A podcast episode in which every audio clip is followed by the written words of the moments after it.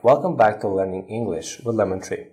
Today we're going to learn a new sentence. Let's have a look. We need a table for five. We need a table for five. We need a table for five.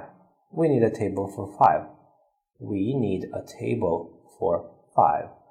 Five here means five people, but you don't say people. It is a shorter form. Hi, we need a table for five, or it means for five people. Thank you for watching. See you next time.